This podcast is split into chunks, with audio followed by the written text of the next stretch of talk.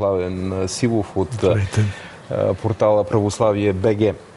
А, освен това, тук нямахме време да прибавим и информацията за тези имоти, които са на Ефория Зограф. Тази Ефория, която е създадена с указ на цар Борис III и всъщност има за цел да финансира българския манастир на Атон. Това са имоти в Гърция, които са изключително апетитни. Около тях имаше а, скандали. Така че, наистина, този, тази компонента на, на, на скандала и на това противоречие между Кирил и Николай, митрополитите, показва, че не само духовни са мотивите. Тъй като вие говорите откровенно, затова ви задавам тези въпроси. Ами наистина от една страна погледнато църквата да притежава един много голям как кажа, портфолио или от активи на вашия език економическия. А, но от друга страна пък ще направим грешка да, да гледаме на църквата като на някаква корпорация, която разполага с а, а, някакъв капитал, с който може свободно да се разпорежда. Нека не забравяме, че всички тези имоти, за които стана дума, а, са всъщност собственост на метрополиите. И Светия Синод не може свободно да се разпорежда. Той не е борт на някаква корпорация. А, те са на разположение на съответните метрополити, които са юридическите лица, които формално са собственици на тези имоти. Кой осъществява контрол върху тяхната бизнес дейност? Хайде така и така тръгнахме по този начин. Ами в самата метрополия би трябвало да се осъществява такъв контрол от една страна. Митрополита е в крайна сметка човека, който взима окончателните решения заедно с епархийския си съвет, който е колективно тяло, съставено и от мирени включително. Но никой не смее да противоречи на и... митрополита. Ами, а, в крайна сметка той е поставен на този пост от една страна и да бъде стопанин на имотите на църквата. А, от друга страна обаче да тълкуваме а, така боричканията или как да кажем това врящо гърне, което виждаме в момента, или поне къкрещо, с различни новини, които всеки ден научаваме за поредния, айде да не го наричаме скандал, но някакво противопоставяне, някой излязъл от синода по-разлинен, друг влязал и така нататък. Да го обясняваме само с економическа логика, отново според мен няма да бъде до край коректно. Колко процента е економическата логика в тази Аз... битка? Защото един Линкълн от Варна е много голямо, голям символ. Става въпрос Аз за митрополит мисля, Кирил и Аз не мисля, че патриаршеството е а, просто една економическа позиция. И най-малкото е економическа позиция. Нека да си спомним само какво намериха като имущество на, на покойния патриарх Максим. А, той просто беше един безсребърник на практика. Тоест, а, ако има някаква битка, тя е по-скоро за място в историята.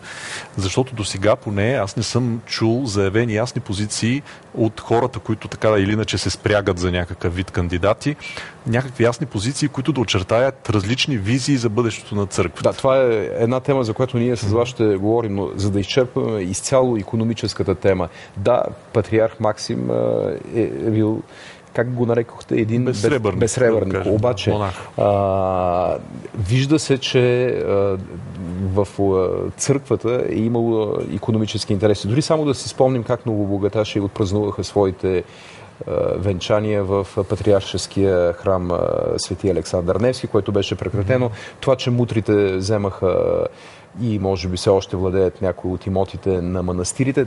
Има а, много лош економически е, протест, който трябва да се изчисти. Ако не бъдат казани тези mm-hmm. неща, не може да се говори за големите въпроси, е, например за еднополовите да. бракове и така нататък. Така е наистина и всъщност опасението на, на повечето мирени е, по отношение на бъдещия патриаршески избор, който ще се случи така живот и здраве до година в началото на годината, а, са точно такива, да не би този избор да бъде повлиян точно от економически интереси скрити. Защото нека не забравяме, че наскоро имаше една такава кампания за узаконяване на архонството, което е пар екселанс опит за въвличане на економически силните на деня в един определен, айде да го наричаме орден, но определена група, която се изживява като елит вътре в църквата, нещо, което е напълно недопустимо и от към канони, и от към елементарен дори здрав разум, ако човек има все пак християнско съзнание. А, така че това са притесненията. А, в същото време обаче аз вярвам, че още повече, че все още не са заявени ясно трите митрополита, които по устав трябва да бъдат излъчени като кандидати за патриаршеския престол. Все още пак се връщам към образа на къкрещото гърне. Ние все още не знаем дали тези, които се спрягат като кандидати, реално ще застанат на реално ще застанат за да бъдат избирани. За да застане митрополит Николай е ясно, че трябва да бъде променен устава. В момента нямаме никакви индикации, включително от него, че подобни стъпки ще бъдат предприяти за промяна на устава. Така че нямаме право на такива спекулации. Спекулациите дойдоха по-скоро отвън. По отношение, на, по отношение на останалите, да, митрополит Кирил беше избран за наместник-председател по някакви причини, свързани с неговата активност, с неговата, може би, компромисна натура по отношение на сегашното съотношение на по-скоро характерологични, отколкото економически а, а, така, отношения в синода. А, но от тук нататък а, задачата и на тази сесия и, и по-нататък на синода ще бъде да подготви точно тези три имена, които в крайна сметка ще бъдат кандидатите. Каква част от а, тяхната програма, ако може да бъде наречена така, ще бъде економическа, според вас? Защото, разбирате ли, в да. България е, разделението между държавата и църквата е официално, но за разлика от католицизма, нещата не стоят е, съвсем mm-hmm. така, а, а никой не иска да говори за економическата компонента. Ами нещо, което аз винаги съм пледирал и винаги съм заявявал, че за да може църквата да отговаря на собствения си, да го кажем, етос, така малко по-философски, богословски, на собствената си етика на съществуване, от една страна, да, тя е отделна от държавата, тя е в някакъв смисъл частна институция, която е собственост на тези, които са кръстени, не собственост, разбира се, но тя да, може ясно. да се отчита на тях а, и не е длъжна да се отчита на обществото като цяло. Тя не е публично правен субект.